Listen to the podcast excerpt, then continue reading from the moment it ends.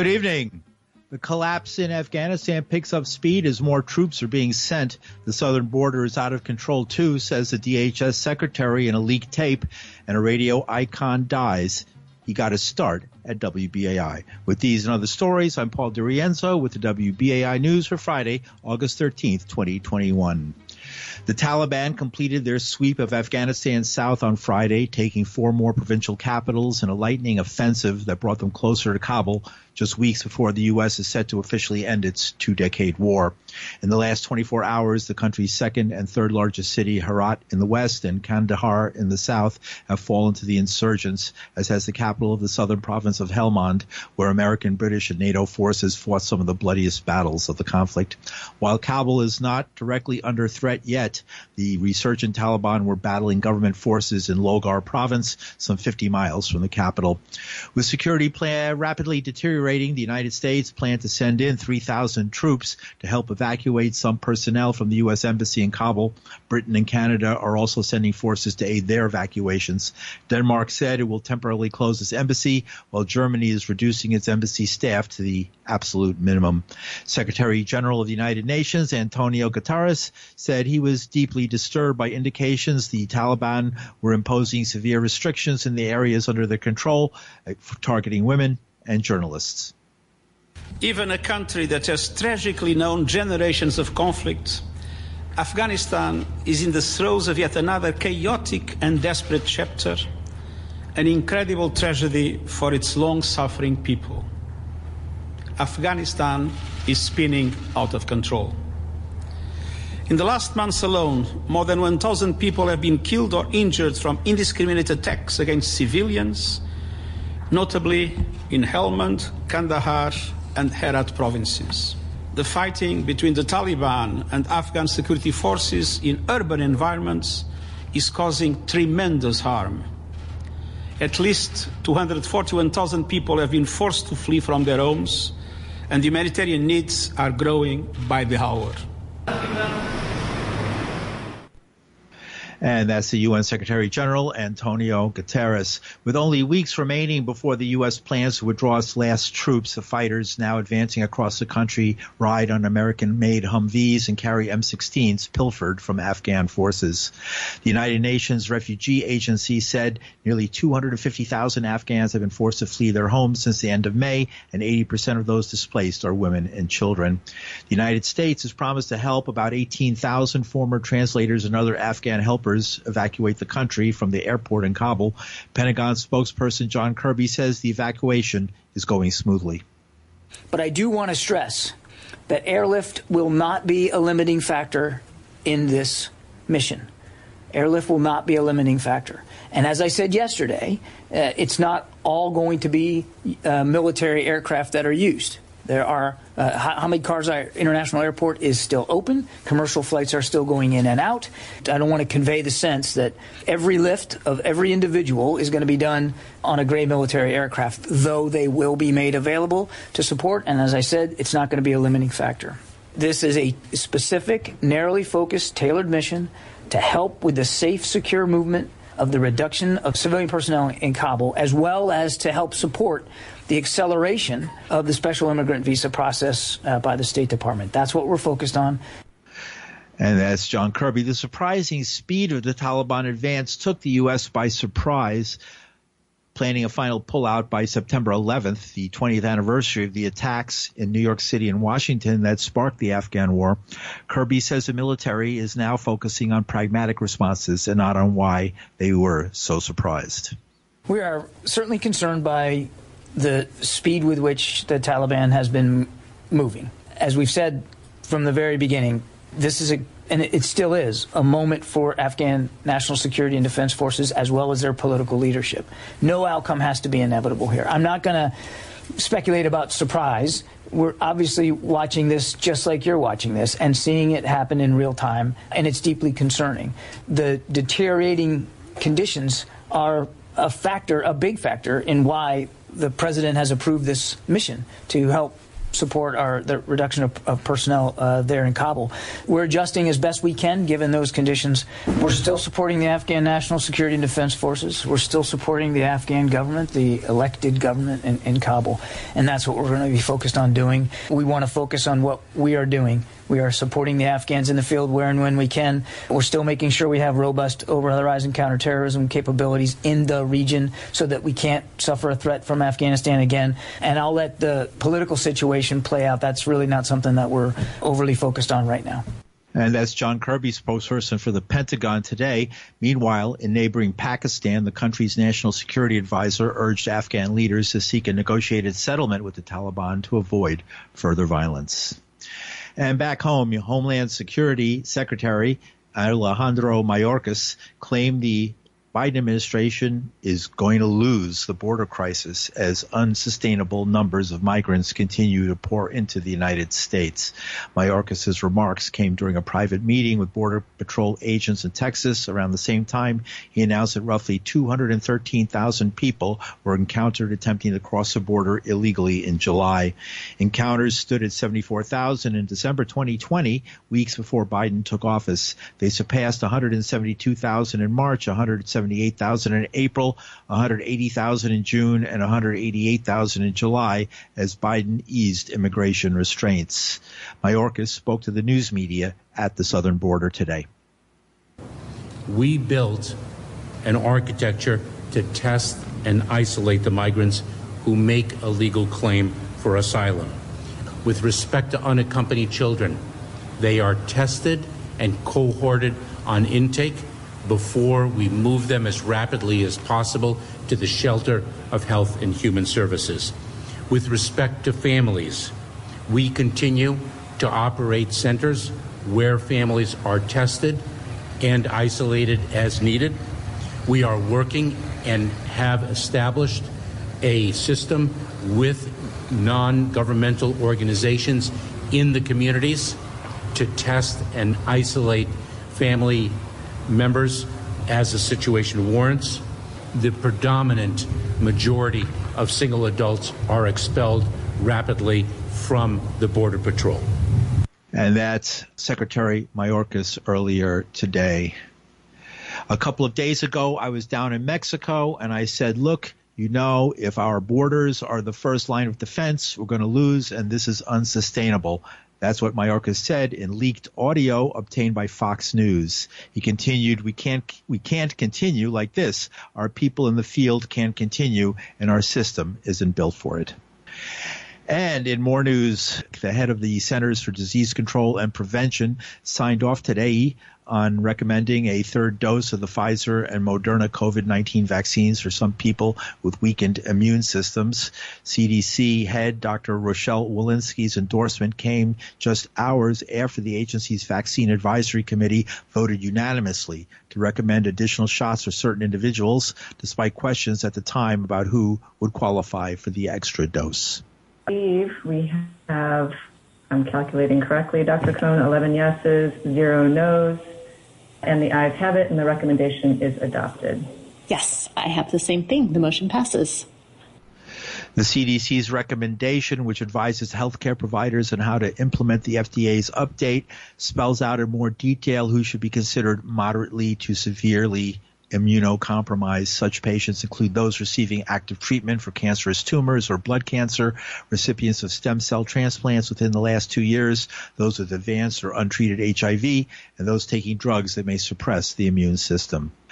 Meanwhile, in the state of Mississippi, a state at the center of the raging spread of the Delta variant of the COVID virus and the and at the near bottom of the pack when it comes to vaccinations totally administered, Governor Tate Reeves says he is vaccinated against the COVID 19 virus and called on residents of his hard hit state to do the same. The difference between this peak and our last peak is evident by the data. That difference lies within those who are vaccinated versus those who are not. I want to be clear. I've been vaccinated. And if you're watching us on Facebook Live today, you probably got to watch me get vaccinated. My mom's been vaccinated. My dad's been vaccinated. My wife's been vaccinated. My grandmom has been vaccinated. I believe the vaccines are safe. I believe they are effective. And I believe that they are the best tool we have moving forward to beat the virus. And that is the governor of Mississippi, Tate Reeves, a Republican. Mississippi's epic struggle with COVID-19 was front and center as the state grapples with the highest caseload to to date. The highly contagious Delta variant spreads rapidly and hospitals are pleading for staff and scrambling for beds. The problem was evident at the news conference itself. While some in the crowd of 150 or so attendees wore masks, many did not, including most of the dozen or so state legislators who sat in the front row for Reeves' announcement. And President Joe Biden resoundingly endorsed Governor Gavin Newsom of California against a looming recall vote on Thursday. That was yesterday, telegraphing that the United that the White House could come to Newsom's aid in the race's critical final weeks. The Biden administration had already gone on the record opposing the vote to oust Newsom, but Biden's statement was on a different order of magnitude and came as the White House considers deploying Biden, Vice President Kamala Harris, or both on Newsom's behalf. Newsom himself pleaded with Californians to vote no on the recall. What could happen on election day if we don't turn out in historic numbers to vote no on this recall? You have someone that's not just opposed to a woman's right to choose, he is, but actually wrote an op ed saying women are not as smart as men on issues of civic affairs, on issues of economics, on issues of politics. He's someone that doesn't believe in an assault weapons ban. Someone that doesn't believe in a corporate tax should be zero. Doesn't even believe in a minimum wage. And as California's Democratic governor, Gavin Newsom, facing a recall election, the president in particular remains enormously popular among California Democrats. A recent poll from the Berkeley Institute of Government Studies found that the California electorate had large approval margins for the president's job performance, that is by a 22 point margin among Democratic registered voters that jumps to an overwhelming 76 point approval edge for the president.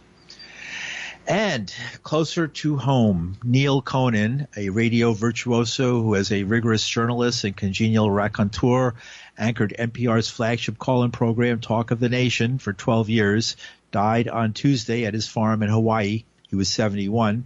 His wife, the travel writer, poet, and essayist Gretel Ehrlich, said the cause was brain cancer.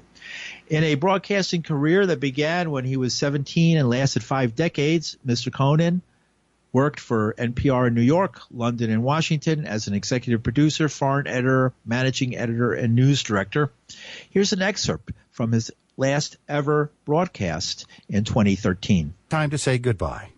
As you probably know, this, after 21 years, is the final broadcast of Talk of the Nation, and after 36 years, my last day at NPR. Before I go, there are some people to thank. We're told that more than 3.6 million of you Listen each week. That book's Talk of the Nation in the top 10 of all talk shows in the country. The currency of broadcasting is that number, the quantity of eyes and ears that can be delivered to soap manufacturers and car makers. To be honest, we do a little bit of that on public radio as well, but on Talk of the Nation in particular, listeners have voices too. This program works best when we find ways to engage your stories. So, in a minute or so, I will go back to where I started in public radio. I will be one of you again, a listener. Yes, a listener sponsor, but a listener critic, too. I will cry and laugh and yell at the radio. And we listeners have a vital function. It is our job to hold member stations and NPR accountable. So right here, I form my own private contact with NPR and my member stations. I will listen, and yes, I will open my checkbook, but I need some services in return. Go and tell me the stories behind everything that happened in the world today. Explain why it happened and how it affects our lives. Do it every day. Tell me what's important. And don't waste my time with stupid stuff. Bye bye. Signing off for Talk of the Nation and from NPR News, I'm Neil Conan in Washington.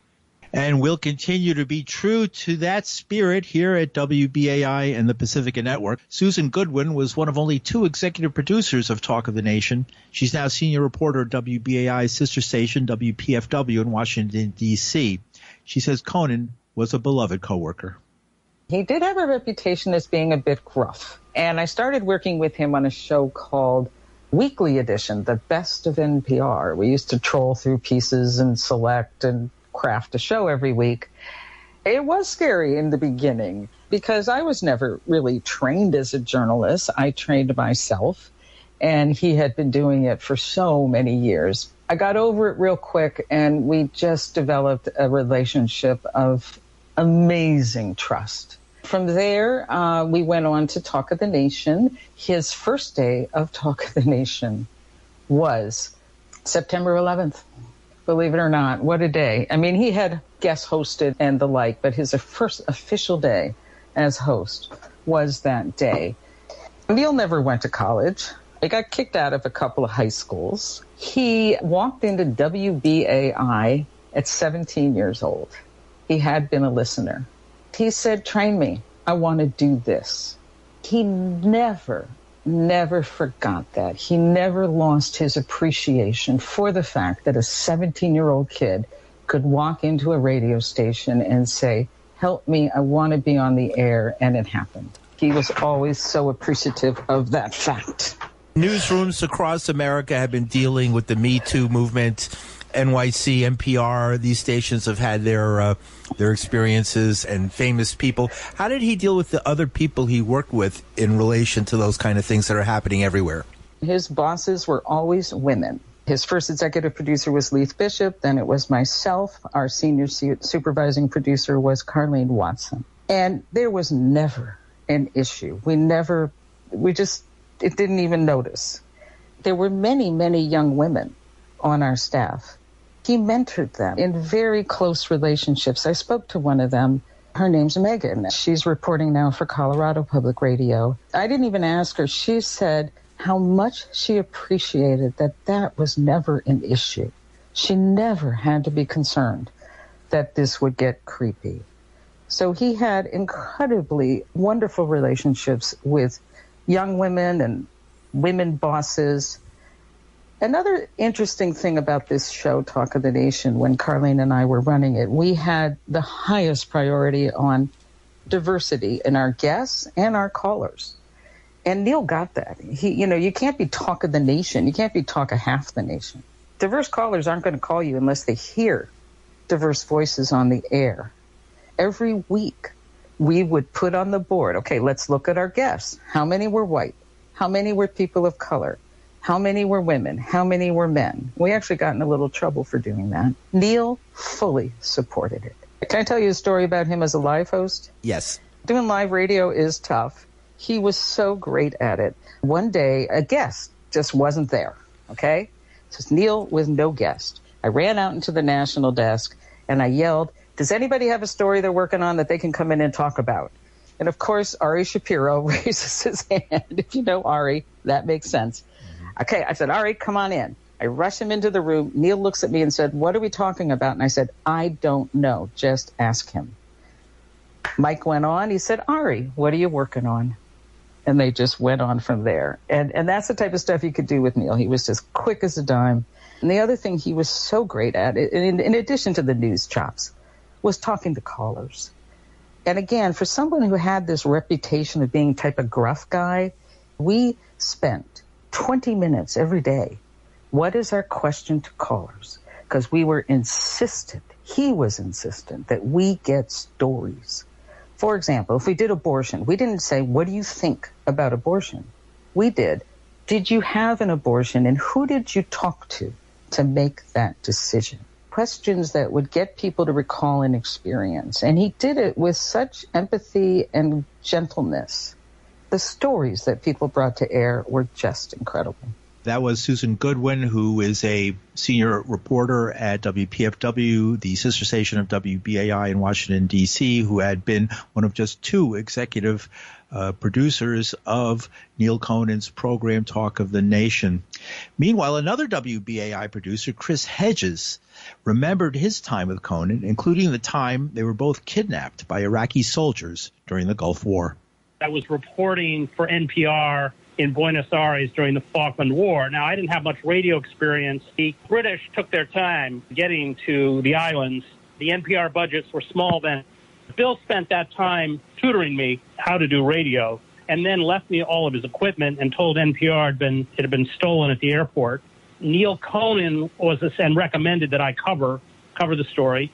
Neil Conan was assigned as my editor, and NPR, for continuity's sake, said that Neil would just have to work throughout the day, which, given that it was a top news story at the moment, meant that we were working 12, 14 hour days, starting with all things considered. You had an adventure with him. I'd already spent two years in the Middle East. We were in Kuwait City. I wanted to go to Basra to cover the Shiite rebellion that took place after the first Gulf War, and Neil went with me, and we were taken prisoner by the Iraqi Republican Guard. He wasn't as prepared for it as you were. Well, no, he wasn't prepared for it at all, so he was pretty spooked. But I'd been through all that kind of stuff before, so I was kind of the rock he leaned on. I just knew the ropes. It doesn't mean it wasn't frightening, and which it was. We were in quite a bit of fighting. The first night we were in Basra University, and then there was a rebel attack on the university. So there was no electricity, so everything was dark except for the tracer bullets. We had to flee to buildings into the interior of the university, and our guards were using the butts of their AK-47s to smash through the glass so we could sit in the corridor, hoping that the rebels wouldn't get in that close. And then we were put with a light armored battalion, and there was several hours of pretty heavy fighting. But because I'd been through it, I already spent five years covering the war in El Salvador. I watched out for Neil. Did they mistreat uh, you? I, I, mean, that was a normal reaction. Yeah. Did, when you were taken prisoner, did they mistreat you? No, they didn't. They really didn't. And I think it's because I speak Arabic. So I developed we ended up with a group of two Brazilians, an Uruguayan, Neil, and myself. They had been captured earlier someplace else. I speak Spanish, so I spent the week of our captivity translating from Arabic to Spanish and Arabic to English for Neil. I think it's because of the Arabic they didn't, and they knew we were journalists. There was never any question. They told me to tell everyone else in the group to say that we were Yugoslavs, Yugoslav construction workers, because they were worried after the heavy bombardment and all of the casualties that have been taken, somebody might take out a vendetta. So we were honorary Yugoslavs. Great. That's sort of a bonding experience for two people to go through something like that. Yeah, maybe a little more for him than for me. It had become kind of part of my work environment. The idea of your editor being captured with you, right? It's usually the reporter yeah. has this relationship and the editor is back safely in the right. studio. So it was right. Well, at that at, at, that point, I was with the New York Times, so I, I had nothing to do with NPR. Yeah, I have a great deal of affection for Neil, and he did come out of BAI like other people at NPR. NPR, when it began, was a much more feisty, less mainstream, more edgy, more combative, much better, frankly, news organization. And Neil didn't like where it went. He really didn't. He didn't like the mainstreaming of NPR. And WBAI producer Chris Hedges, remembering his time with Neil Conan.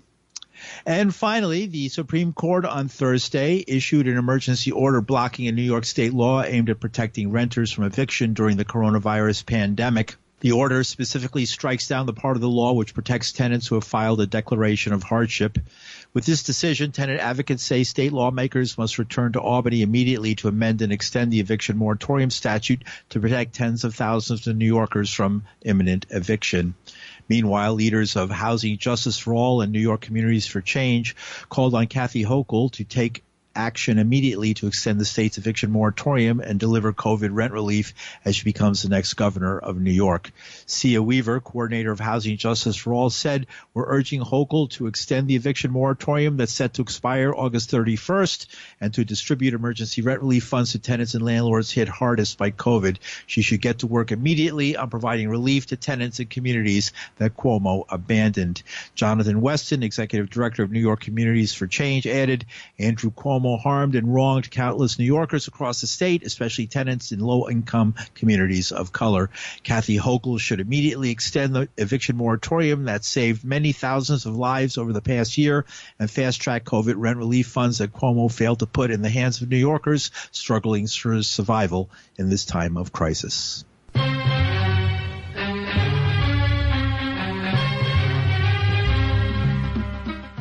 And that's some of the news for Friday, August 13th, 2021. The news was produced with Linda Perry, our engineers Reggie Johnson. From New York City, I'm Paul DiRienzo. Thanks for listening.